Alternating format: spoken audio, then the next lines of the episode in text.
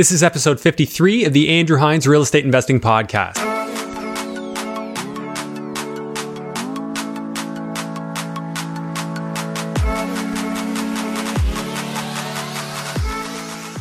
Hello and welcome to episode 53 of the Andrew Hines Real Estate Investing Podcast. Today I have a very special guest, one of my original real estate mentors and good friend of mine, Carlo Sorrenti, on the show to talk about his journey in real estate, his focus on student rentals and high end assets, which is a model that I've taken in my business. Uh, I've learned a lot from him and a couple of my other mentors, and they really have contributed to the level that I'm at today. So I'm extremely grateful for that. I'm extremely grateful that Carlo decided that he was uh, willing to come on the show and share uh, some of his thoughts, which are extremely valuable. Carlo's a very aggressive business person, and uh, by working with him over the years, I learned how to implement some of that into my business. Of course, doing it my own way, and that's what everyone has to do. You always have to take these interviews uh, with a grain of salt and see how you can implement what you're learning into your own business, your own life, and your own personality so that it all jives. But uh, you're going to love this episode. He talks about how he's amassed a $20 million portfolio, which is not small. Uh, he's always aggressively moving, finding deals, and pulling off some of the coolest moves that I've ever seen. Again, I know you're really going to enjoy it. Some quick housekeeping before we get into it. Of course, we've got the Greater Hamilton REI meetup coming up on February 27th, 7 p.m. here in Burlington. So if you are not already in our private group, the link to that group is in the show notes for this episode. If you're having any trouble at all, please just reach out to me at the Andrew Hines on Instagram or Facebook, and my last name is spelled H I N E S, and I'll be happy to send you the link from there if needed. I also wanted to make a special request. If you have not already done so, please make sure you're subscribed to this podcast on whatever platform you're listening on. If it's iTunes, Spotify, Google Play, Stitcher, Castbox, wherever it is you listen, please just make sure you subscribe. And if you're willing, I'd absolutely appreciate it if you'd be willing to leave a review on iTunes for this podcast. It really just helps it rank better and it will help the podcast get out there so that it can help more people. Thank you so much for listening and watching, and please enjoy episode 53 with Carlo Sorrenti. Hello and welcome to the Andrew Hines Real Estate Investing Podcast. I have one of the titans of real estate in London, Ontario that flies under the radar and uh, probably the only interview that uh, that's going to be out there, I would think. I'm hoping. Uh, so, Carlo Sorrenti, Carlo, thank you for coming on. Yeah, it's my pleasure. Titan Andrew, you're really uh, flattering me here. yeah, got to butter you up. Um, anyways, I I, uh, I know when we first talked about this, wasn't completely uh, sure it'd be your your uh, your thing. I know you uh, you do like to fly under the radar, and maybe we can we can get into all that. But I also know that you've been incredibly helpful to me. So for those who who don't know, I've talked about you tons of times, uh, sometimes by name, uh, as somebody who's helped me a lot in this game, and we've always shared stuff and uh, why don't you just tell our listeners and viewers a little bit about yourself and, and when you got into real estate? Yeah, and we have all always shared stuff, and you've also been a tremendous help. So I, I've always really appreciated that. And um, yeah, this is going to be great just to chat and catch up. And uh, so thanks for having me here. So yeah, my pleasure. Um, we'll just kind of start, I guess, where I went to university. Uh, as you know, we both kind of went to Ivey, the business school. And um, regarding real estate, I dabbled in real estate before that, um, but I didn't make that sort of full blown conscious decision to get into you know the path to financial independence till a little bit later. So graduated and was I guess recruited would be the best way to put it uh, for a job in Toronto. And at that point, I thought I already had in my mind that I wanted to um, sort of take this path uh, onto financial independence with with real estate. So I thought to myself, you know, what's the worst that can happen here? I go to Toronto, I take this job, uh, it'll be a good experience, and perhaps it'll even uh, revalidate and confirm for me that I don't want to be in that position in that corporate world, uh, working nine to five. And in fact, uh, I do want to just take the path to financial independence. So that's exactly what happened. Uh, took that job, and just for about, I think, one or two months, um, it's funny because you hear stories sometimes of people like they have these traumatic events and they get to a really low point in their life. And that's what forces them to just say, you know, I'm done with this. I really want to take uh, control. But for me, it was actually a pretty good scenario. Like I had a good job, I was with good people, you know, a good wage, good income. But I just didn't see myself, you know, going down that nine to five path. It just wasn't for me. Um, and I already kind of knew that, but it only, t- like I said, I was in that position for maybe one or two months. And then I'm like, you know what? This is not what I want to do. So came back to London. This would have been around uh, late 2009. Uh, came back to London. Um, I got my real estate license, which for me has been a huge help. Um, a lot of investors will say, "No, I'm an investor. I don't want to get my real estate license," and you don't. You don't have to. Um, but for me specifically, as we'll kind of see as the discussion unfolds, um, with the avenues that I took, it was a huge help. So primarily, I got that because I wanted to really familiarize myself with uh, the market, and you have a lot more access to information, to sales, uh, and also just listings uh, quicker. Um, you see them a couple days before they hit MLS. So I got my real estate license um, late 2009. Uh, 2010 would have been my first full year as a realtor. And back in Toronto, when I had that job, I had already made that decision. Um, I really want to take this path to financial independence through real estate. And for me personally, it wasn't necessarily just about the money. Um, I just didn't enjoy being in that nine to five job. You can easily project that out, you know, nine to five, nine to five every single day yeah. till you're 65. And you know what I mean? You grab a pension. Well, I know we've we've done like back of the envelope numbers so right. many times. It just like what's the conventional path, even in the realtor business. You know, what's the conventional yeah. path versus oh, yeah. being an investor, right? Like oh, you absolutely. you always struck me as the kind of guy that makes it really simple. Like the numbers are are really simple. They make sense or they don't. And when you're when you're in the uh, nine to five business, you know, you, there is no financial independence. Oh, absolutely. I know that now it's like, especially with the advent of YouTube and all the social media, it's like more commonplace to say, "Oh, I'm not going to trade my time for money." But I thought that way since I was like 15, right? So I've always sort of had that mentality.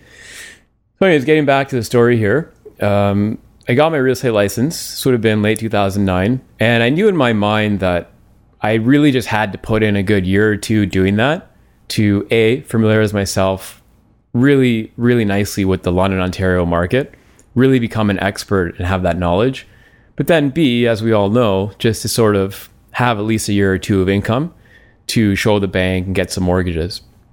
So I would say 2010, 2011, I was acquiring uh, probably three or four um, per year, which is pretty aggressive. But very quickly, um, like a lot of real estate investors, I got to the point where I was getting a lot of pushback uh, from the bank. Yeah, so that's quick growth, right? Yeah, so I I, I was pretty aggressive. Um, I've always been that way. So then, 2013, um, in London specifically, and this model can work in any any city, I would assume. Um, I noticed a really good opportunity to flip homes. So again, my number one sort of passion, if you will, is to hold because that's ultimately what's going to provide you with uh, the long term freedom and whatnot, which for me is extremely important. Um, just giving you the freedom to do whatever you want to do in life. Uh, that's sort of my end goal and what keeps me passionate about what I do. But nonetheless, um, in 2013, I started a separate corporation, um, as you know, just just to flip homes. And I thought that would be a great way to expand my knowledge base, which it did exponentially, but also to generate some income for these down payments, right? Because you know, like all investors, you just hit a wall. Um, unless you're doing the perfect so called BRRRRs, which I was back then. I was doing all the perfect BRRRRs, which is why I was able to buy so aggressively.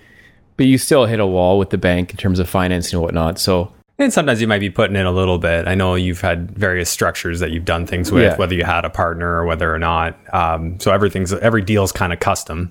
Absolutely. But you've done deals. If I'm not mistaken, you've done deals where you've pulled out hundreds of thousands of dollars of the bank's money. Not you know you got all your money back. Yeah, absolutely. And and one of the things that I learned from us working together is uh, you control the process. Totally. So, uh, could you just tell me a little bit about how you've controlled the process? You know, everything from appraisers, lenders, uh, you know, contractors are another part of the yeah. game too. But you you taught me a you know a good lesson there, and I know we've kind of learned that and grew, grew, with that lesson uh, yeah. together in a lot of ways. Well, that that's a really good question, and it just comes down to the, your whole motivation for wanting to go down this path is to have that control you can control whether you succeed or fail. You can control your destiny, so to speak. But when it comes down to the nitty gritty, when it comes to an appraiser, I mean, if they're not favorable, I just simply don't allow them in my house. I mean, that's a good example, right? You just don't allow them in my house. Mind blowing to me the first time I heard that, you know, and I, there's so many conversations we've had where I'm just like, Yeah. I could, all I could do is laugh. That, that's like, that's ballsy. Um, which, you know, th- that's, that's been a big part of your success from, from my standpoint is that you have been ballsy. Um, but with the appraisers, So like- I've been told. so many people are just like, well, it's the appraiser. Whatever they say, they say. You know, well, hopefully they give me a good appraisal here. Um, what what are some of the tangible things if you do get a new appraiser uh, that seems open to discussion? Uh, what are some of the tangible things you'll do to help help you improve your odds? Well, what I'll do, um, and this is what I would recommend any real estate investor do at any stage of the game, whether they're a novice or uh, moving up in the ranks, advanced or a master, is like I said, um, the main reason I got my real estate license is to really study that market knowledge. So, what you can do is if you're in a specific market like London or Burlington, and even within London, like there or any city, there are so many sub markets. Uh, like there might be Old East Village or you know, West London or North London, keep a database, like keep a spreadsheet of sales. And if you're really making this choice to go down this path and, you know, earn financial independence through real estate, you have to be the expert, like not the appraiser. Like they might do that as a career, as a to earn a wage, but this should be your passion, right? This should be your your life. Like you need to have that knowledge first and foremost over any appraiser because this is what you're doing with your life, like with your career. This is your livelihood. So I would say keep a spreadsheet. Um, and In other words, you have comparables that you're showing I to the appraiser. comparables. And in in my case specifically, and I know you've dabbled in in some flips in London as well. Um, it's immensely important because a lot of these transactions are sold off MLS. So there really only is two or three appraisers that are privy to these sales who are actually doing the appraisals. So in that case, it's vitally important that if you have uh, a new appraiser, you a you can just not let them in your house, but b um, you could let them in and just you know work with them or have a quick chat beforehand and say, look, here's the deal. This is a sale price. I'm going to show you some comps. They're not really going to be on MLS. Um, if you can get behind that, we'll meet. Otherwise, we're just going to go with a different appraiser. You tell me, type of thing, whatever. Or you And simply you've had people back out on that, say, no, it's not for me, or I won't. well, personally, I just don't let them in. I don't have that discussion. I don't even have that discussion. Oh, you don't? I It's- just yeah, I just don't let them in. I don't. And how does that work? So if you see a name come up you don't recognize, you know, generally speaking now you're kind of at the point where you want the correct appraiser. Right. Uh, the one that you know that's appraised all the other comps, so they already know the value. Absolutely. You want that person. Yeah. So, So, I'll just call the lender, or mortgage broker, or whatnot, and say, "I'm not letting this appraiser in my house." Just it, sometimes they can request an appraisal, sometimes they can't. So if it's random, just keep going until someone else comes. And you know, it's a little tricky starting out because you may need a sale. You may need that sale. I'm not in that position anymore. because there's enough comps on the market now it's now it's about relating to the last one and showing well hey mine's got quartz countertops and that one only had laminate and Yeah, yeah, there you go that's our extra or that one mine has an extra bathroom and the other one didn't Yeah. So, I mean, just to sum up all of that, it's important to really have that market knowledge and be the expert at, at what you're doing. Mm-hmm. Yeah. Yeah huge thing. Like uh, just an absolutely huge takeaway. I also got that from the mortgage business. Being in this business is you can't assume Oh, that other people are good at their jobs. Absolutely. and i know that like i don't mean to put anyone down but Never, i mean it's never. at the end of the day you you have to assume that you, it's your responsibility to take control of that process. Absolutely. makes it harder uh, sometimes to, to scale right? But once you have your system in place and you and even your lender like i know we've both encountered some lenders that seem to have a knack for picking the appraiser uh, which you know then then you eliminate some of that problem Yeah, because absolutely. because you know you just you know you're going to get the guy that already knows these values That's always nice. yeah, and then that helps for the perfect BRRRR because then you don't. Yeah. It becomes Yeah, less yeah, of a less of a gamble, which I think for a lot of people they're gambling. Well, also in a BRRRR situation, it's like you can really take your time with that appraisal because it's you still own the property. Um, in a sale, it's like, especially if the buyer's a novice investor or whatnot, or a novice buyer, if you try and relay this information to them either directly or secondhandly through realtors, sometimes it can get lost in translation, and a buyer it's it might be hard for them to understand. Like, hey, it's not appraising at this price. But if you're doing a BRRRR, it's like, Yeah. yeah, you're not coming in. Period. Are you finding Are you finding that like you'll have a, a deal happen where uh, it's a sale and the appraiser doesn't support it? Because that I haven't personally experienced. Um, I haven't had it where they don't support the um, the price, Yeah. the purchase price, but I've had it where they don't support the the market rent that we're actually getting, Yeah. which nowadays, as you know, many viewers will know, it's going to affect your loan to value. So that might be enough for a buyer to walk away. Yeah. So for those who aren't familiar with that problem, uh, a lot of our banks on the residential side and the commercial side, they Yeah. do a debt coverage ratio and they look at your income and expenses, but they don't take your actual income. Especially when we're doing student rentals, they're looking at fair market rent for a family rental, but we both know student rentals get more. Oh, absolutely. And that's the that's a challenge that that I've had in the student rental game. There are ways around it, but you know, uh, and I, I know you've found some of those with alternative lenders as well. Yeah. Uh, ways around that. Um, okay, so so that kind of covers that that part of the uh, the conversation. I think just to kind of get an idea of how you're controlling the process. Sure. Is there other stuff that you know, just while we're on the topic of you know things you've kind of taken the reins on, where you've noticed it really benefits that you you get involved with that portion of the process? Yeah, so um, I've always kind of been a leader type and really good at delegating things. Um, having said that, it still is important to have a working knowledge of everything. So it, it may do an investor well to, if they are getting into flipping, let's say, which has been a big part of my business um, since 2013. It may suit them well to take the reins on being sort of that general contractor role to, to start out with, at least, to familiarize yourself with the process and essentially make it so that contractors can't uh, take advantage of you or anything like that. So that could be a huge tip in the flipping uh, in the flipping area. Um, as far as just you know other areas mortgage wise, it helps to be in control as much as possible, but at the same time, you also have to be growing and evolving. You can't just make that your sole focus, right? Otherwise, you can get so wrapped up in it that um, you're not going to sleep at night, right? You have. To, I've always thought it was important to have that balance uh, in life. Yeah, and I I, I respect that a lot about what you do because it, it definitely seems like you have the balance now. I know you've you've had your years of working really hard, but I don't think you actually had to work quite as hard as some of the others. You you were the work smart kind of guy. Um, Thanks, Andrew. I appreciate that. so- Flattering me too much here. Well, yeah, I mean, you you know, one of the conversations we had early on, and one of the reasons that I never used a general contractor was because of those conversations we had. Right. Um, and yeah, I, I contracted my own people, and, and that's why I ended up getting into the business of doing some general contracting. Which, if I'm not mistaken, you still don't use a general contractor.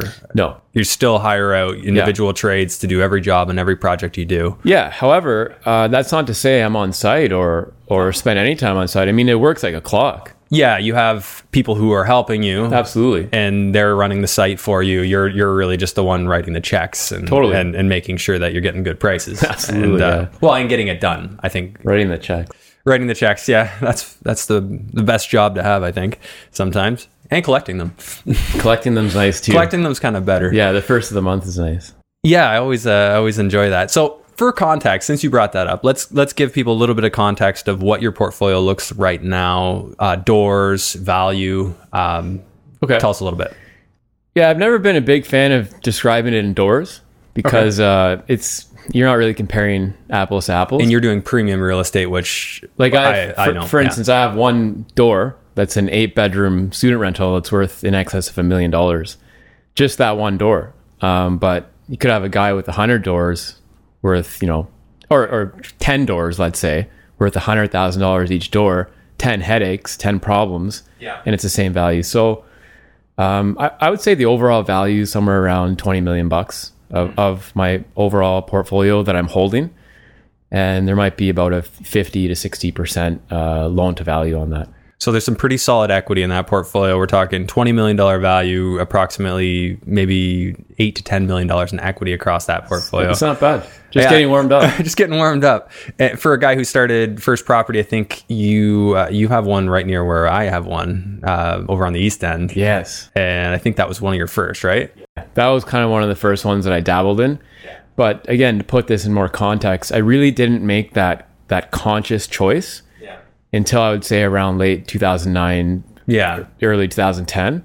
So about nine, 10 years or 10 years or so. 10 years in the biz. And I, Yeah. so that you were around what, like 24, I think? Yeah, you- it's 24, 25. Like, so when I came back from Toronto, to put into context a bit more, I literally had debts. I had nothing. and I was living in my grandfather's basement. So from then till now, um, it's been quite an evolution. Yeah, you didn't live in the basement very long though. No, No, you you had a, a really good first year, first full year in real estate. yeah, too. it was pretty good. I knew I had to, you know, put in that hustle and time, and all the while, like I said, I was so passionate about it because I was learning about the path and direction that I actually wanted to take for myself. So I was getting all that market knowledge. Why go to business school then? I asked myself why I went to. Yeah, I was going to put the question back on you. You know what? Growing up, uh, I'm from London, so like Ivey, Ivey Business School is like such a good school, and it's a great school. I have nothing bad to say about it, but I thought to myself, like, I always just wanted to get in, right? I wanted to get into Ivey. That would be like a great accomplishment. So I was in university and uh, applied in uh, my second year. I got in, and then I actually uh, was asked by a professor to go to Belgium for a year, which is kind of off off point. So I went, which was my third year, and then Ivey deferred the acceptance. So that was a great experience. Why I went is mainly because I knew it would be an enriching experience. Um, growing up, I was um, perhaps a little more on the introverted side. And I knew that going there and being involved in the participating and whatnot, it would really kind of break me out of that shell, and it did. And I also just thought, um, for networking purposes, um, it's just it's just a great school to go to, build great contacts. In fact, that's how you and I met. Yeah, one of the Uh, alumni events. Yeah, we went to an event, so the plan worked out, and here we are. yeah. That, how profitable that relationship has been for me, and I hope there's been some profit there for you too. Um, that's you know it's huge just from you know going to an event and um, I think the level the, the one cool thing is is the level of thinking that you have to be able to do to get into that school. Absolutely. Kinda, you know, you kind of I saw that in you right away. Like you just look at things a little more critically. Uh, and, and the business school kind of creates these little monsters because you know some of them actually apply what they learn to their own lives and say, "Wait a minute, I don't want to work every day, and I don't want to work hundred hours uh, a week." Which I mean, several do. Well, no doubt, and that's that's exactly what it did. And just going back on one point that you mentioned, yeah, the relationship has been reciprocal, and uh, I've gotten so much value out of our relationship that uh, I mean, I'm blessed. I'm blessed to have known you in every single way. But um, yeah, man. that's what it did. That's what the school did. It made me think really critically, even more so than I had in the past. And it just you come out sort of thinking in a different way. And of course, it's not all about thinking critically. Like I mentioned, you have to have that balance, in my opinion. But it helped in that regard. So now, what's what's balanced to you? Like, what's what's a typical day in the life of Carlo? I have a pretty pretty solid routine. Like, so a big motivation for me why I wanted to take you know the path to financial freedom was for freedom. It wasn't just for money. Um, and I find that if if people do it just for money, it's not quite enough of a motivator because, of course, everyone's different and it doesn't have to end up this way. But it could be that they end up having a, a really unbalanced life, just chasing money, if that's their only motivation. But for me, the highest motive was freedom to explore other things that you're passionate about. So for me, I mean, health and fitness is a passion. I like to stay fit, uh, be healthy. So I have that freedom now to work out in the mornings. I mean, I don't have to go in at eight or nine o'clock. So I work out in the mornings. I have a pretty good routine. Have lunch, uh, maybe check in on sites, maybe not. Go to the office, uh, write some checks, Right, if you as you said. But mainly, I, I really love to hunt, hunt for deals. Okay. Like I've always really enjoyed hunting and just taking that action and being involved in, in the transaction, negotiating. Uh, so that part of the uh, the business is pretty thrilling for me. Well, since you brought that up, let's talk about let's talk about hunting for deals because um, you have pulled off some of the most ridiculous deals that I've ever heard of. always inspired, um, and to give credit where credit is due, I, I think that there's the average investor. Uh, and when I say average, I mean an advanced investor by most people's standards. And then Right. there's what you do in the in the deal making side of your business has been really inspiring. So tell a little bit about how you find deals, how you negotiate deals, and uh, maybe we'll do a case study afterwards. Yeah, keep flattering me here, Andrew. Uh, sure you don't think I'm handsome? Pretty good. Yeah, you got the muscle shirt on here, so he's uh, he's showing it off. Good stuff. Okay, so like I said, I've always been very aggressive uh, when it comes to that, and that's gonna be either a personality trait someone has or they don't.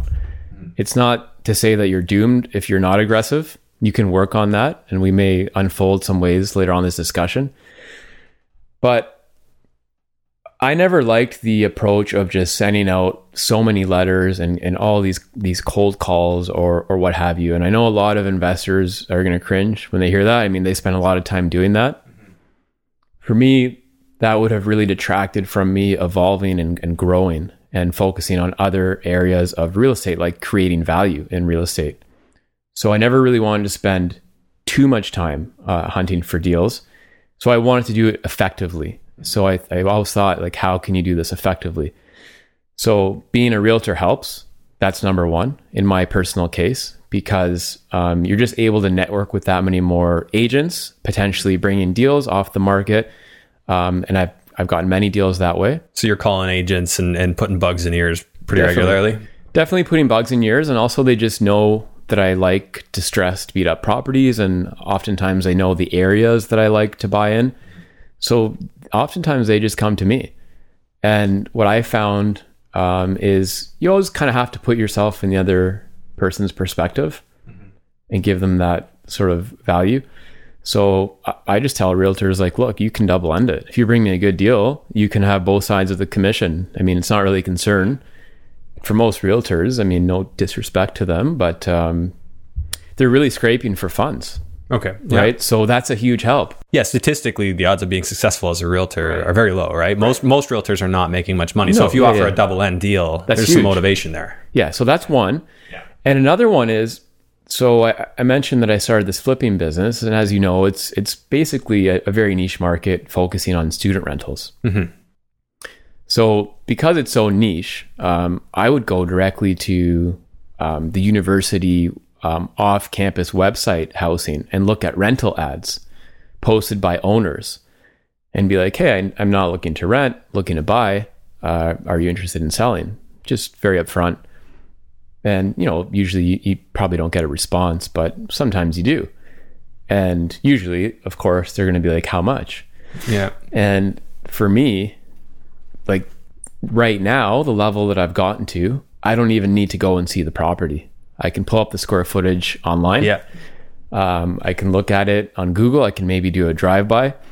I know a lot of people listening are going to be like, "Hey, what what the heck's going on here? How can you, you know, make an offer without seeing a property?" But I've gotten to that point, just knowing the various, even the various streets within London and Yeah. the, the the age of construction. You'll know what it is. I'll know yeah. what I'm getting into. Yeah, you've already probably bought three on that street. Right. You know, and it's the same shape. You're like, well, what's the worst case? Like, yeah, yeah, So, so just to finish that um, strategy off, what I do is if they're like, "How much?" I just say, uh, "You know, what's your email?" and then like ten minutes later, here's an offer. It expires tomorrow at six o'clock. So oftentimes they're like, "You know, what the heck's going on here?" So I, I have to put one more sentence in, and be like, "Yeah, I know this might be be a bit random or you know awkward, but." I've bought many on this street. I know the square footage just to kind of validate that I'm not, you know, some guy Yeah. just making an offer. But um, I don't put any conditions in. So, So that you just give them a firm offer. give them a firm offer. so that alone should be enough sort of validation for them. I've actually never made an offer with any conditions in my life. never, ever. never. Oh my god. that's pretty. Uh, that's pretty different for a lot of people. It is. Yeah. So that's that strategy. I've probably bought a couple dozen properties just on that strategy. to just you start the conversation and there's the second Yeah, com- yeah, the second communication is an offer. Is an offer. yeah, Or it could be Kijiji, or it could be any site that has these targeted ads yeah. for for the kind of product that I'm looking for. Uh, and just to con- continue on with that, um, how how often are you getting like a response that's you know hey, okay let's talk about a, a serious price or are they are they saying okay that looks fair and and is your strategy to to hit them with a low ball or do you have a creative value add strategy that you are aiming to do that allows you to pay full market for uh, for their property That is a very uh, astute question, Andrew, because I would say starting out, um, a lot of investors are so focused on just paying the lowest dollar, right? But in my opinion, you should always be learning how to create the most value so that you can almost pay the most out of any investor. And that might sound counterintuitive, but if you can be the person that is willing to pay the most and still make money on that property, you're going to be at a huge disadvantage. You're just going to have a bigger appetite, right? Mm-hmm. A bigger, a bigger uh, range of properties that you can buy. So to answer your question, now I, I, don't hit them with a lowball offer. In fact, I hit them with a very reasonable offer. Like, no, is it like 95% of what they might list for? Maybe even 100. And they and they just they don't even pay the commission. So I'm like, here's a firm offer, zero conditions, large deposit, no commissions. It's like if they've even been considering selling in their mind in the next 6 months to a year, it's a great option. Yeah. So so yeah, I, I don't really lowball. Um, like I said earlier, I don't really like that strategy you can waste a lot of time and energy just putting out mailers and just talking on the phone. And it's like, I'd rather learn how to like build an addition or build a secondary unit or ha- add value to the property where I don't have to be wasting yeah. time, uh, you know, lowballing and bird feeding. Yeah, I guess th- this is the uh, you know the counterpoint to that, and, and the and the challenge is uh, the uh, the value add strategy is is a little time intensive um, you know, adding an addition, doing that kind of thing, adding a unit, and it's expensive. Totally. And, and I think you and I have both t- tried to automate as much as our of our business as we can, hire people to to manage the day to day, but they obviously have a price too, of course. And uh, it, it, does get a little challenging. So, can you give me an example, like of a, of a deal where you paid full market or maybe even a touch more, and like what what did you buy it for? Yeah, yeah. You know, what did you have into it, and what was it worth when you were done? Well, we're working on a project right now where it'll be a, a flip, so a sale, a buy okay. and sell, and um, I paid three fifteen for the house. It was brought to me by another realtor off the market, and it's in a it's in an area in London where you're going to know the exact area I'm talking about. There's four or five streets um, they've okay. basically all been flipped in that area. Okay, yeah. You know exactly what I'm talking about. You don't want to give uh, any other? Oh, I can. It's, yeah, like you know, Blackfriars. Yeah, yeah, yeah. Wharncliffe, it's on the Oxford, west side of yeah. Wharncliffe, but nonetheless, um, basically 90% of the homes in that area have been flipped by either myself or a couple other players. Mm-hmm. And you've done a, a, bunch in there as well. Yeah, I own in there as well. Yeah, yeah and you own a couple really nice ones in there. Um, so getting back to the deal, I bought it for 315 and this kind of speaks to my earlier point where let's say there are investors out there they may be pretty like astute investors. They may have five six seven eight properties. But what i bought here is a little two bedroom bungalow with yeah. 650 square feet for 315 so they they would look at that deal if they if they haven't built an addition or added the type of significant value that i'm going to talk about here. Mm-hmm. and they would say you know it doesn't meet my rule or it doesn't meet my right. Right but that's such a limited mindset Yes. It, you know, I'm not saying they're doing anything wrong. If that's the path they want to take, great. Mm-hmm. But if they if they just focus on putting all their energy into hunting deals, right, and just getting yeah. below market deals, they're really going to be missing out on learning how to create value. So, getting back to this example, we're doing a pretty uh, sizable renovation. I mean, we're building an addition, we're um, renovating the interior. It'll be about just shy of, I want to say, two hundred thousand dollars um, so that'll be your with soft and hard costs. Okay, including borrow cost. Yeah. Okay. Everything. And if you go back to that same investor and it's like, hey, if if you could buy this for three fifteen, and then you could do a renovation for X, in this case two hundred, and you could sell it for like seven hundred, you know, would you do that? They'd be like, of course. Well, yeah, if they if they knew, you know, the variables I think scare them, right? The reno scares them. The idea of building an addition scares them, which I mean, at one point scared both of us too. Oh, absolutely. Yeah. So, anyways, that's the end value, approximately 700k, and it'll be you know a decent little sale. Okay, so purchase and reno on that one. Uh, let's just total that up real quick. So about five fifteen, and you're figuring your sale will be about seven hundred thousand on yeah, it. Yeah, maybe a net of around six seventy five after commissions are paid and whatnot. Yeah, so you'll pay some commissions, um, and this uh, this is not something that that you would list, correct? It's not something I would list on MLS. Um, personally, I've developed exceptional relationships with um, realtors who basically have lineups for the type of product that I that I offer and so so this is the cool thing which i always loved about this is is you're not really sat, you're not really selling a property you're selling a solution what oh, solution oh, are you selling so smart, Andrew. The solution that I'm selling is uh, a lot of people use this term, turnkey, but the solution I'm selling is a t- com- actual turnkey property. Uh, that's why I started my business. Um, so renovated, rented, uh, referred to property management company. So these are typically investors that aren't uh, into real estate full time. They have careers, dentist, lawyer, doctor, who have some excess funds and would like to buy one or two investment properties. And for them, you know, like many people out there, uh, these folks just don't have the time.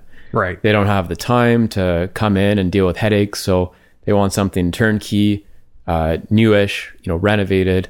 That's going to be competitive over time. So that's the solution. Yeah, so get those major items. Make sure it doesn't need a roof, windows, Absolutely. You know, anything like that. That's going. You know, those are the major worries. I think other things people worry about: furnace.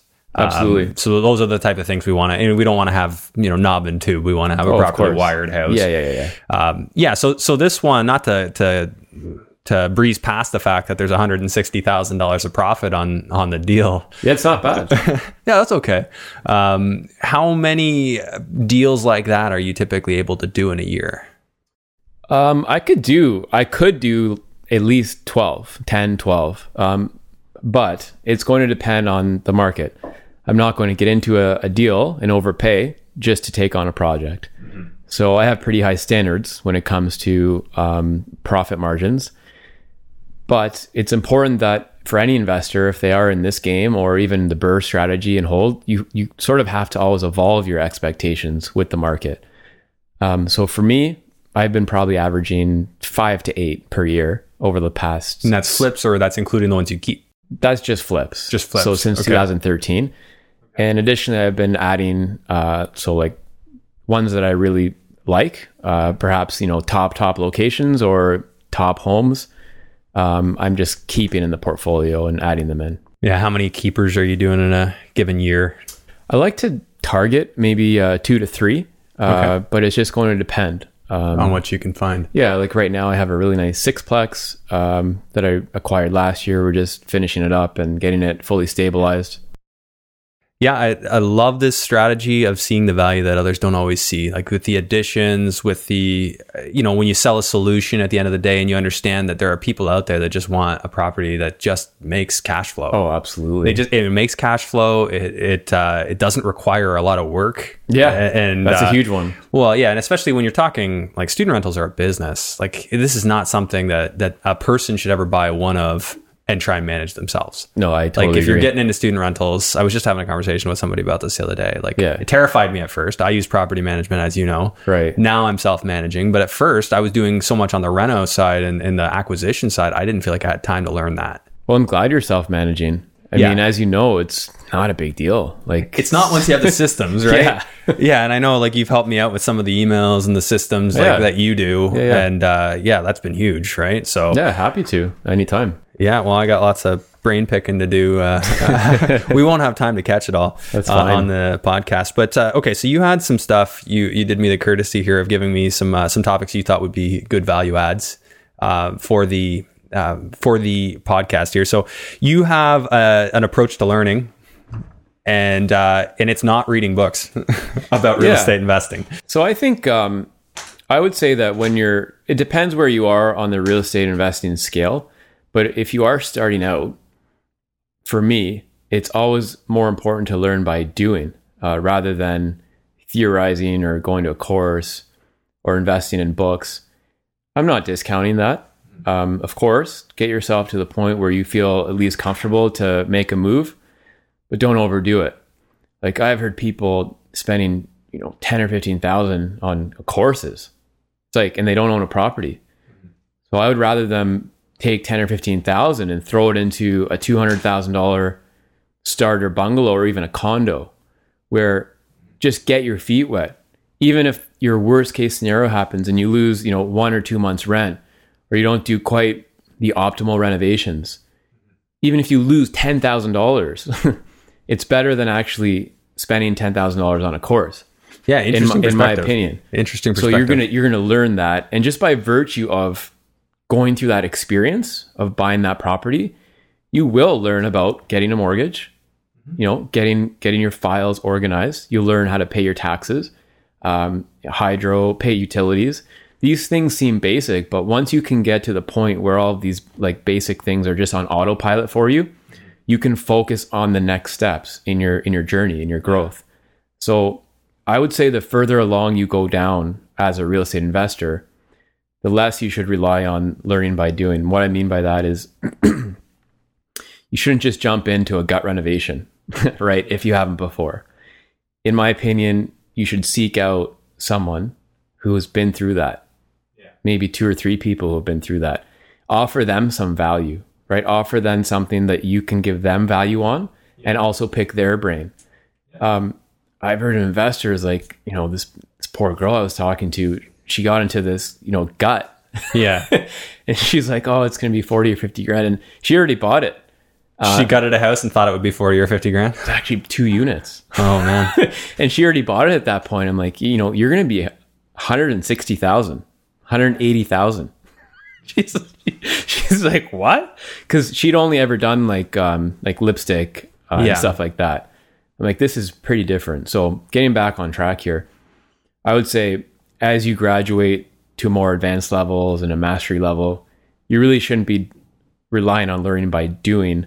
You should talk to other people yeah. and really ga- gain that experience so that when you do get into a gut renovation or an addition, um, you almost feel like you've been through that before because yeah. you have that that network that you've built up and you're able to rely on them. Yeah, in other words, learning from other people's mistakes, even if it's not in a book, you're you're learning by meeting real people, and uh, yeah, which which we're going to do after this when we go to the event. So I know that this is going to air on a different date, but we've got the Greater Hamilton REI meetup. That, yeah, I'm excited that for that too, Andrew. Yeah, it's gonna it's gonna be a good time. Um, so yeah, I appreciate you sharing that. I got a couple more that I'm going to ask you. Sure, sure. How should people grow their network? That's a really good question as well. Um, I, I think for me personally, I've always had a bit of a unique approach to that. And I've always consciously tried to give more value to people, at least at the beginning, than than receiving. And what I mean by that is so often you you have people at these networking events or or anything and it seems a little bit forced. Like it seems like they're going there to try and learn something themselves or to uh, just to, to receive value. Yeah. So in my opinion, if you don't always have like a at least a fair exchange of of value, and ideally you want to be the person providing more value, then that relationship isn't going to. The other person is not going to feel like they're getting a good deal. Right. So when you're trying to build your network up, don't ever feel intimidated to reach out to someone um, that you may perceive as more successful or whatnot, and figure out how you can offer them value. So you may know. Uh, flipper or um, someone that likes to do wholesaling, you may reach out and say, look, um, could we go for coffee for 10 or 15 minutes? Uh, I'm really starting to dive into hunting for deals, and it looks like I'm going to have more than I know what to do with. And I wanted to meet you to see if there was a chance for me to give you some deals in the future. And as well, I want to ask you some questions on, on your business and how you've gotten to the point where you are. Most people are going to be like, yeah, of course, I'll take 15 minutes with you. That's just one example. Um, but always try and give more value than you're taking. Like, yeah, it may be hard for people starting out because mm-hmm. they may feel intimidated. Another good example is um, if you're dealing with a private lender, you may be really intimidated by that just to speak to a private lender. Right. Like, of course, there are a minority of people that come from financial backgrounds or just dealing with wealthy people that are going to feel more comfortable. But for the majority of us real estate investors that were starting out, we we are going to feel quite intimidated by dealing like speaking to someone who you know just has millions of dollars at mm-hmm. their disposal. But one sort of mindset that I've always used is just know just by the fact of them talking to you, you have some implied value. Like you can you can provide them a yield. It's very simple. Yeah. So just know that that in itself is essentially that's good enough right. for you to have a conversation with them. Yeah, and I think it's an important point you're bringing up. Like yeah. you have to be adding value. I think there are a lot of people, like you said, that are out there with their hand out. Like a lot of younger people who are just getting started that don't get like that they can still add value. So it's not an excuse just because you're you're getting started Absolutely. to not try and find a way. Sometimes you might just have to make that value with hard work. Right? Yeah, you and bring I, up a good point. Be more creative yeah. in how you add the value. Yeah. I've had, I have people that uh, that have reached out to me that that uh, do various tasks for me in exchange for like mentorship, which I think is uh, a super awesome opportunity for both sides. Totally. As long as there's commitment there, it doesn't work if you're kind of ho hum about it. You got to be there and meaning to be there. but uh, yeah, there's there's so many opportunities for people to do that out there. Um, and I think that that's there can't really be a better way to learn. Like I just think about how much I've learned from you, and you know how many problems I've tried to solve, and how many problems we've solved together. Oh, absolutely. You know that's that's the kind of relationship. Uh, I wish I had ten of those relationships because it's Ditto, yeah. you know you can just you can just keep multiplying your wealth that way. Oh, absolutely. You know that as your network expands, you're just going to have that many more people that are experts in all fields. right. And you're not going to be afraid to provide that value up front. So these people, when you do need something, Yeah. that's a powerful position for you to be in. You're not going to abuse that power, be respectful, and don't waste people's time ever. But Yeah. if you really do need something, they're going to want to help you because you've always been the one to give them that value. And a good example with you and I is just a few summers ago, um, I was in a cash crunch and I needed some private funds on a, a deal like right away.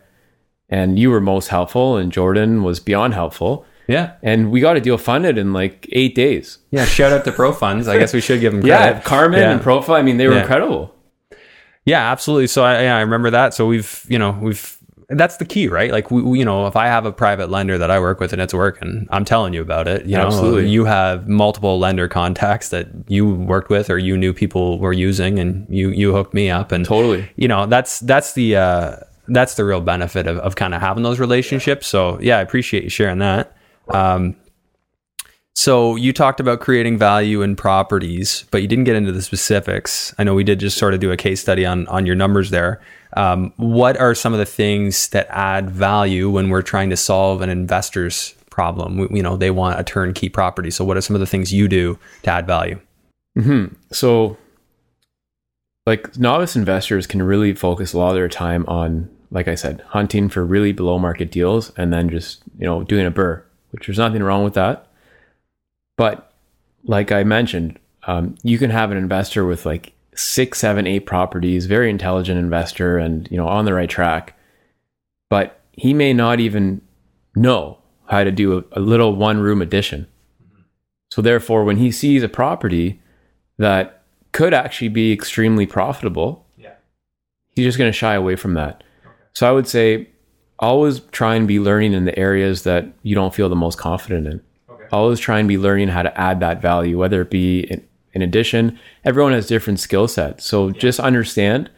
Don't don't close your mind off to an opportunity Yeah. just because you haven't done it before. Look look around. Like look at the world. Look at real estate. Look at all the additions being built.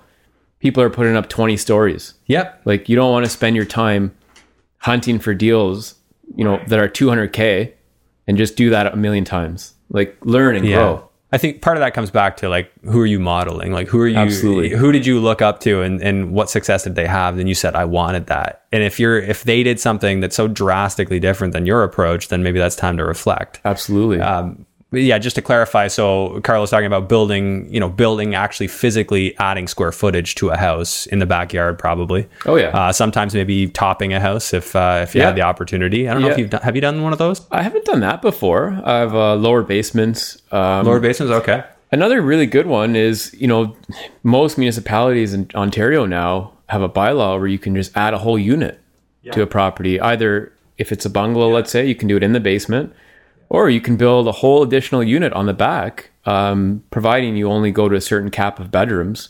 In London, it's five. Other municipalities may be different. Yeah. But again, like learn how to learn how to do that. That may be a huge opportunity for investors that their mind is closed off to.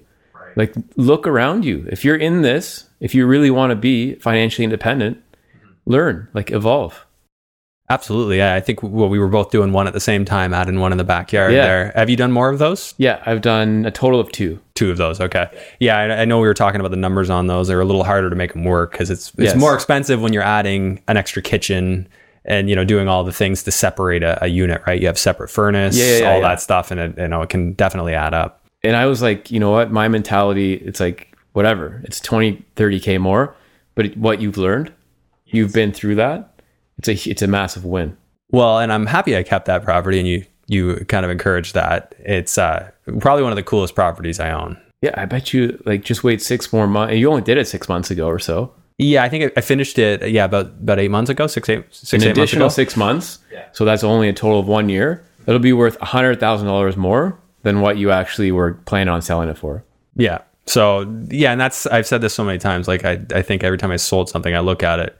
I'm like, it would be worth now hundred grand more than I sold it for, and that's Oh, like two years two years yeah. later. Yeah, yeah, yeah, yeah. So you know, selling properties usually comes with regret to some degree. I mean, sometimes you you know you do it because that's part of your your income strategy. Yeah. And to clarify, so for you, your income strategy is mostly surrounded uh, with your uh, buying and selling rather than being a realtor. Realtor is more of a tool. Yeah, I don't really take on any clients as a realtor. I'm not out there showing homes. I have pre-existing relationships with some investors like you or a few other ones. Mm-hmm. But yeah, my time is spent on my on my flipping business, which is more active, and as well on you know managing the existing portfolio and, and renting it. I do all my own renting um, and adding to it and acquiring more. So that's what I'm passionate about. Do you have a, a goal, like like a goal that you're you're targeting for? I know it's not cash flow. We talked about cash flow. Um, Yeah, yeah, yeah. That's part of it, but I think you've already kind of hit most of your cash flow goals. Yeah, you know what? I don't have a like I said earlier. I don't have a, a monetary goal per se. Um, I really enjoy, like, I really love to put my vision on a property and see it from point A to B, and just know that like you're in that leadership role, you're delegating, and at, the end of it, you've built that to either keep or sell. But it's really cool when you keep them and you look back, like you built that sort of empire. And I like to put that vision on it and see it completed. And all the while, you're, you know, essentially giving people work, which uh, is honorable. Yeah. Um, and you're giving tenants a, a really amazing home, which is honorable. Uh, there's honor in that. And at the same time, there's freedom. Like you come out of that tunnel when you've done all this, and at the end, there's there's that freedom. So for me, that's that's the goal is is the freedom. There's no there's no financial goal. Okay.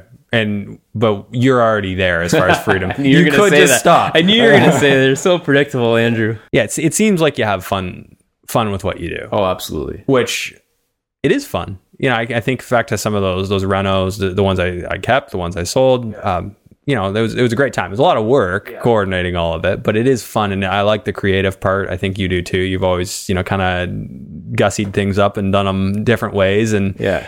and you were uh, i think you always took a lot of pride in like posting those photos on off-campus housing when you're trying to get tenants and your photos just blow away everybody else's and uh yeah like you get the students all like bragging. They're like oh my place is nicer than right? they than take everyone pride else. in it. So it it's great to to know that you actually like your vision created all of this created the hype with them giving people work um, the whole nine yards. So to me that's really a passionate part about it. Yeah they get into it too. Like i know some of my tenants uh, they, they really want they want to hear the story of what I've the, had girls, what the place was like. like Yeah. because at this point people tenants they just sort of feel like the, the call it confidence or, or or power emanating from me when I show them a house like based on the other examples they just feel it. So I've shown for instance tenants homes that were un, untouched but there's a floor plan right? And I've shown them other examples. So I've had situations where these te- these girls these students have come into homes um, when they're about to move in and just like cried. Like they're so excited, they just cry. They're like, "Oh my god, it wasn't," and they're literally crying. It's like it's like pretty incredible. Like you're you're creating that, right? I've never had that. That's that's good. Yeah. yeah. That's a that's a great point. Um, I learned that from you. Uh, yeah, advertising a property before it's done for rent, like taking people through while it's under renovation. That's a really effective way because they know, wow, this guy's serious. You Yeah. know, he's renovating. You know, it's there's only one way it can go. They're gonna you know they're gonna finish the property. And Yeah, I mean, there's a Yeah. fine line, um, especially if it's students. Sometimes they don't really have that vision. Okay, So, as you know, right? so you show them maybe one of your other houses that's already done. Correct. Yeah. Right. If you take them in and it's like totally under renovation and you know the concrete in the basement is busted out and they see dirt, it's like in their mind, it, they might think, "What the heck's going on here?" Like they've Yeah. never seen that, right? So, right, right. So you just have to go with your gut and and do what you think is going to be best and and be strong in your approach and be confident, right? Yeah, yeah, you never seem to have any problem with that. Oh, that's cool, man. Um, hey, if, if people would like to learn more about you, um, maybe connect with you in some way, is there a way that uh, that we can have them do that? As you know, I basically have no social media. I've been so just focused on business. But yeah, just email is fine. So email is fine. You want me to put that in the show notes? Yeah, that'd be fine. Yeah. Okay, yeah. So I'll share your uh, your email if people want to connect with you that way. Perfect. Um, and then just kind of getting to know a little bit ab- about you when you're uh, when you're not working. Uh, favorite hobbies to do? I used to play a lot of poker. A lot of Uh, poker? Yeah, as you know, I just found it to be Yeah. just just thrilling, the competitive aspect uh, I- for for money, and it also just got some down payments. Yeah, it was some pretty profitable poker. Yeah, yeah, yeah, yeah. uh, these days, I don't play too much, but like I said, I like to stay fit, uh, hang out with friends, and uh, just do what I want. Like you know, live life, whatever I want to do. Every day is wide open. Yeah, yeah, as far as if you Absolutely. if you don't want to work, you don't have to. Correct. But you you know you're gonna obviously have a certain amount of work you're gonna get done in one one week probably. And like a big motivation for me is like, you know, one day when I do decide to have a family, like that's huge to have that freedom, right? Because I never had that growing up, right? So to have that and to be able to provide that, that's always been a huge motivator for me. Okay. So that's cool as well. So So kind of looking at what you didn't have with your parents and your situation, and then you want to be able to give that. oh, absolutely, and That's that's that's, extremely fulfilling. That's a big motivator for me too. Uh, just knowing what my my parents kind of struggled with, and they never were real estate investors, and I don't Right. think your parents were either. No, Um, and it just made me th- see that, and I, you know, something clicked somewhere along the way in business school that real estate was going to be the way. And uh, yeah, it's funny how how a lot of people who want the independence, that's where they end up. Hey guys, I just wanted to pause from the episode for one second and introduce this upcoming section. Carlo had a couple of specific topics he wanted to cover before we started shooting the episode. And right now he's going to take a moment and just talk about leverage. I had just bought my my house, so I, I got out of my grandpa's basement. This was like 2010, and I'm like Hines, like I put this HELOC on it, like uh, home equity line credit. I'm like, you got to do the same thing. I'm like, I just I bought it for 230, and they gave me a loan for like 280. So I not only got my down payment back, but I got an additional 40 grand. And uh, it's huge. So that's just one thing. I know we're wrapping up, but just leverage. Yeah. If you can, if you can use leverage to your advantage, and do all the other things we talked about, like Yeah. create value, Oh yeah. It's going to be a no-brainer for you to take that leverage and uh, just go ahead and create value in real estate. Yeah, you can just keep recycling the money, right? That's the key is if you got to be able to add that value, enough value that an appraiser is going to agree with you. You're For going to be able to pull that money back out and then your your your portfolio grows infinitely. You never Oh, yeah. have to stop. But if you're not being if you're not finding creative ways to pu- to create enough value to pull your money back out, then eventually you hit a wall. Yeah, which is why you have to keep learning Got to keep learning, got to keep getting creative. Um, yeah, absolutely. Uh, couldn't agree more. and watch Andrew. You're a huge value add. Yeah, thank you. I appreciate this that. show. I mean, your Instagram, like huge, like especially for people starting out in all levels. Mm-hmm. But uh, and you're always an open book. You're a really good example of what I talked about with with the networking. Is just always try and give that value. I've always sensed that with you and seen you interact with anyone. Like you're a really good example of that. Pause again, folks. In this section, Carlo talks about his personal development routine and what he recommends in order to be able to talk to contractors, lenders, and tenants in a more productive way. Carlo has a very specific day- way of dealing with people in his business, and you're going to get a really good idea of his personality and the way he likes to conduct himself in these upcoming tips. in this business, you always have to come from a place of self assuredness and uh, confidence. Mhm. Doesn't matter who you're dealing with, whether it be uh, a private lender or a, a tenant or a contractor. Um, so, here, I'll just give you a quick example. If you're dealing with a tenant, you're showing a, a prospective tenant a property and they see some like marks on the wall. And, you know, the girl says, you know, what are those marks on the wall? Like, are those going to be fixed or something like that? let's say the other tenant, the existing tenant is home, could be like, hey, Samantha, why are you putting all these marks on my wall? What are you doing, running around here with a scraper? And then you'd look back to the prospective tenant and be like, just joking. Samantha's okay. I always get this cleaned up before you move in, if I even accept you. You know, there are a lot of applicants for this property. Yeah. Versus, like, let's say a contrasting example, someone starting out who just isn't coming from that place. Um, they may get down on their knees, like near the wall, and be like, "Oh, like, I'm so sorry. Like, I'll try and find a painter. You know, it should be done before you move in." It's like they can sense that, right? They can sense that uncertainty and lack of self assuredness within you, Yeah. So why would they even want to deal with you? Same with a private lender. If they're like, how long do you need the money for? You're like, what? Uh, maybe six, eight months, or what LTV do you need? And you're like, oh, what's an LTV? Versus six months, 75 percent loan to value. Yeah. Being being direct and concise. So just to get back to your question, I would say do whatever you need to do as a person, whether it be you know personal development with videos, uh, books. Again, not overdoing it. practicing in front of a mirror, maybe. Whatever you need to do. I mean, you're actually a really good example. I've seen you improve drastically in this area, and I, I think I mentioned that to you before. Um, just based on how you deal with people, and s- like I said, some people are just going to have that more innately than others.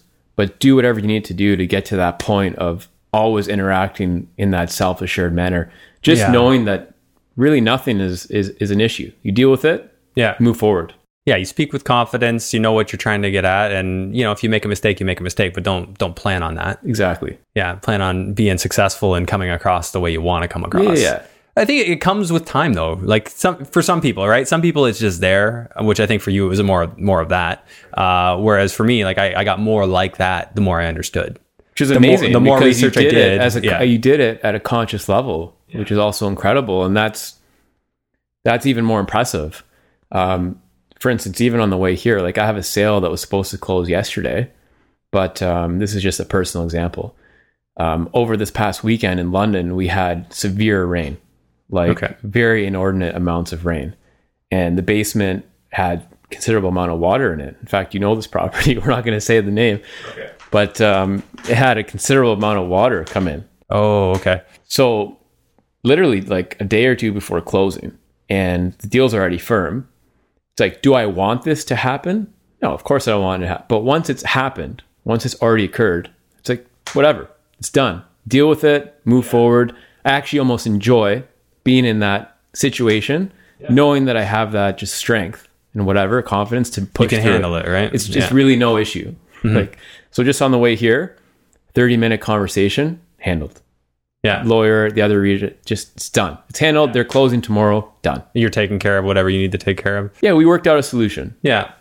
That's awesome. And I think that comes for, for some people that's going to come with with uh, again time. For other people that's going to be more of a position, right? Like Of course. for me, I find something that helps me have that attitude is to have a good buffer of cash available for my properties. Oh, when, 100%. when things happen, you don't want to be like, oh God, where am I going to find the Oh, money to yeah, yeah, yeah, you want to be like, this is part of the business. I knew that.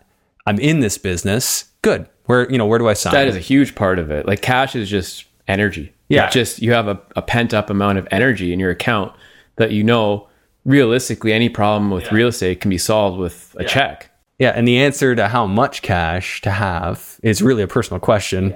How much does it take for you to be able to sleep at night and to know that no matter what happens, you get called for a new roof? I got quoted.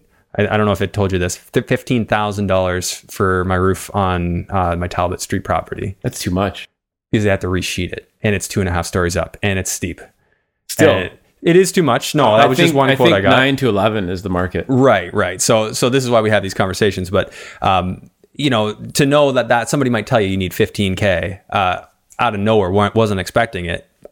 I don't want to pay that, but I, I know I can. So that's the key thing I think for for investors. But just to, look to be at what you just said. Like even five, six years ago, your mentality would have been so different. Yeah. Like you've gotten to this point, and I think that's important for these people listening. Is like you can get to that point too. Yeah. You just have to, like like I said, read books or watch videos, or you know, get yourself to that point where you have enough cash. Yeah. Go through the journey of having that experience, Mm-hmm. knowing that whatever pops up, you just deal with it. You move forward, and you become stronger. Yeah, absolutely. And I, I would say the the way that the cash is built up for for pretty well all across my portfolio was from that property's cash flow, just letting it grow. Yeah. And uh, yeah, that's why I say cash flow is important. I think you you believe that too, right? You're not going to buy properties that don't cash flow. No, absolutely not. Awesome. Okay. Well, Carlo, we could obviously go on forever, uh, which uh, you know we won't do, but you know we'll probably get you back here at some point, and we'll we'll have another conversation. and glad. Uh, let's go. Uh, let's go do some networking. Let's do it. Anyways, thanks a lot, man. Yeah. Thanks, Andrew. Thanks for watching today's episode. Just a friendly reminder to please rate and review this podcast on iTunes. If you're watching on YouTube, make sure that you smash the like and subscribe and notification bell.